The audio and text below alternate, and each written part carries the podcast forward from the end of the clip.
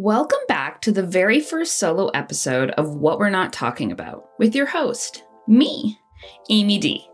I am so excited to be here with you, building and creating a world in which mental health is a priority within each and every human being. The conversations we are about to share with you will be some that you're probably not used to hearing. And if you are, it may very well be a sign that you need to listen closer. My one hope is that these conversations will help you learn, love, and become the version of yourself that you've been yearning to be your entire life. I hope this doesn't feel like a pipe dream, but if it does, you're in the right place. I used to be exactly like you. I didn't trust or believe in the universe, other people, let alone myself. I refused to see the good in the world, jaded by the life I had been dealt. I suffered in the prism of my mind for a very long time. I grew up in the 90s outside Halifax, Nova Scotia, Canada. And although we have free healthcare, mental health was not an area of medicine that they focused on here. Honestly, I would be surprised if they even believed it back then. As a child, I was constantly sick, both physically and mentally, and in and out of doctors' offices, specialist offices, and hospitals. Not once was I considered as being someone that could potentially need psychiatric help. Something inside me felt like it was destroying the good in me.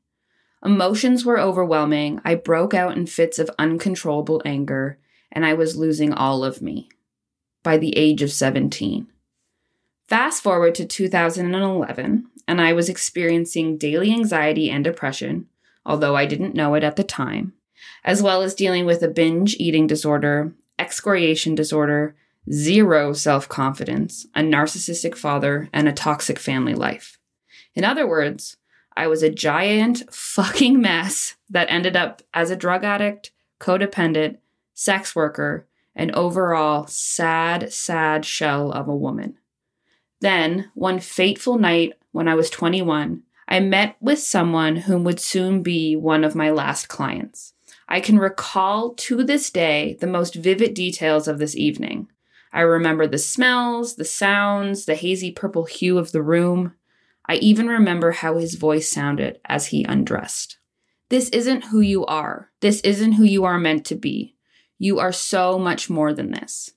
Those words cut into me like a rusty knife. They hurt because they represented exactly how I felt. In fact, most of the things I did and experienced were done with a level of awareness I chose to ignore. I knew I really didn't want to abuse meth, ecstasy, and cocaine, but damn, did they make me feel better in the moment. This was something that I struggled with for a very long time. If I knew what was right and knew that I was not meant to do what I did, then why did I continue to do all these self harming things? This thought took over my life, asking over and over again, why did this happen? Uncovering layer by layer the hundreds of elements that made up each and every belief and action I held and experienced. I thought about this so much. I made it into my passion, my purpose, and this podcast. Why am I telling you this? Nothing other than for you to understand that not only am I talking about this and sharing with you what scientists, psychologists, doctors, and other contributors have discovered, I have also lived many of these experiences. I have been in a similar place as you, one that feels cold, dark, damp, and one like you would prefer to leave. I have had moments where I thought I wanted to die. I have had days where I thought my anxiety was going to cause a heart attack and kill me. I have had weeks where I refused to get out of bed. But I've also had other, better days. Ones where I process the emotions of the past. Ones where I sit with the experiences I was trying to forget through drugs, alcohol, unprotected sex, or constant scrolling. I have had days where I feel emotions leave my body for good. And the one thing that has been the theme of each and every one of the good and bad days is this conversation. I used to have the hardest time communicating, a side effect of narcissistic abuse. I felt like people were judging every word I was saying, making fun of me behind my back, and further proving to myself that I was, in fact, exactly what they thought not good enough. Then, just like most magic in today's world, I inherently knew that this needed to change.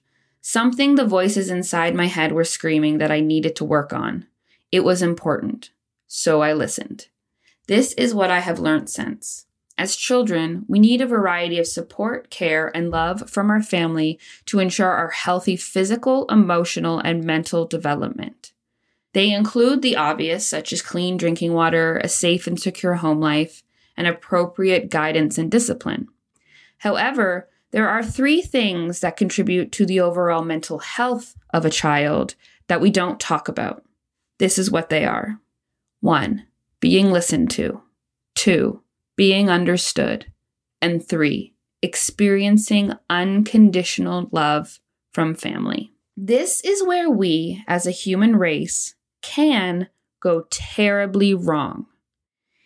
It's normal to grow up in a two person working household that is struggling to meet the bills and demands of two children. Dad is constantly tired and disconnected, and mom and or dad is barely holding it together. The stress is insurmountable and ends up becoming a regular theme of the evening. Sophie, the oldest, has been feeling the stress of her parents. Attempting to lighten the mood, she tries desperately to have a conversation with them to share all the new things she's been learning about at school. See, she's really into space and aliens, and they finally started to cover it in science class. Mum is quiet and exhausted from work, but makes her best effort to feign interest and agrees that's neat. Dad, on the other hand, has zoned out completely and appears to have become hard of hearing. This becomes the normal dinner table habit until it turns into something much bigger. Supper time now features an angry father, one that keeps insisting that Sophie eat her dinner quietly and go upstairs to finish her homework immediately.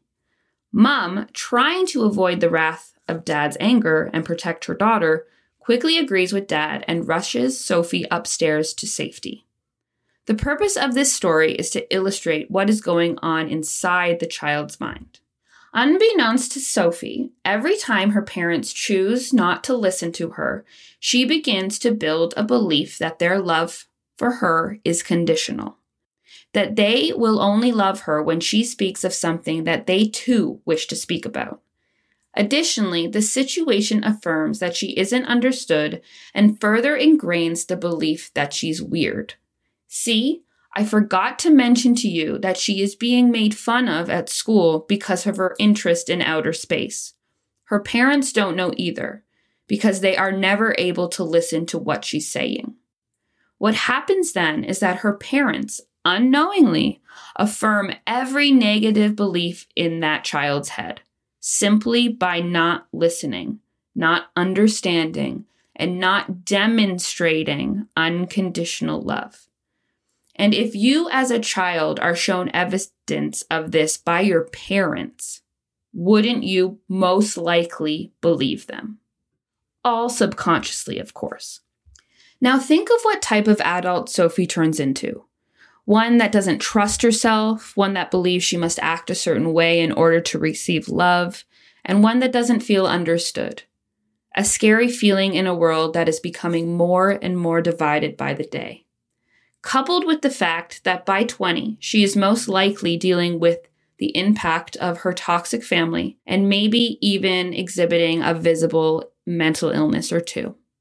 As most of you listening are adults, you may very well be thinking, I'm not a child anymore, so what does this have to do with me?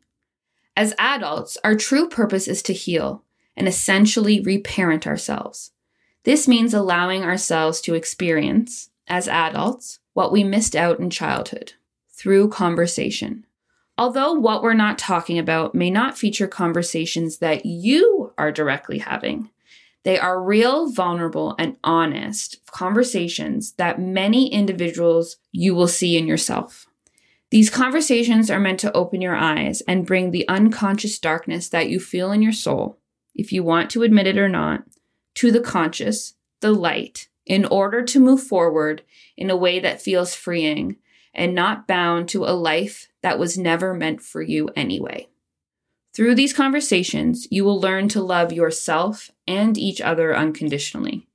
Without doubt in your minds and fear in your hearts, I'm confident that these conversations will change you if you allow it because they've changed me. Thank you so much for listening to this episode of What We're Not Talking About. It would mean the world to me if you subscribed and shared this episode with anyone you think needs to hear it.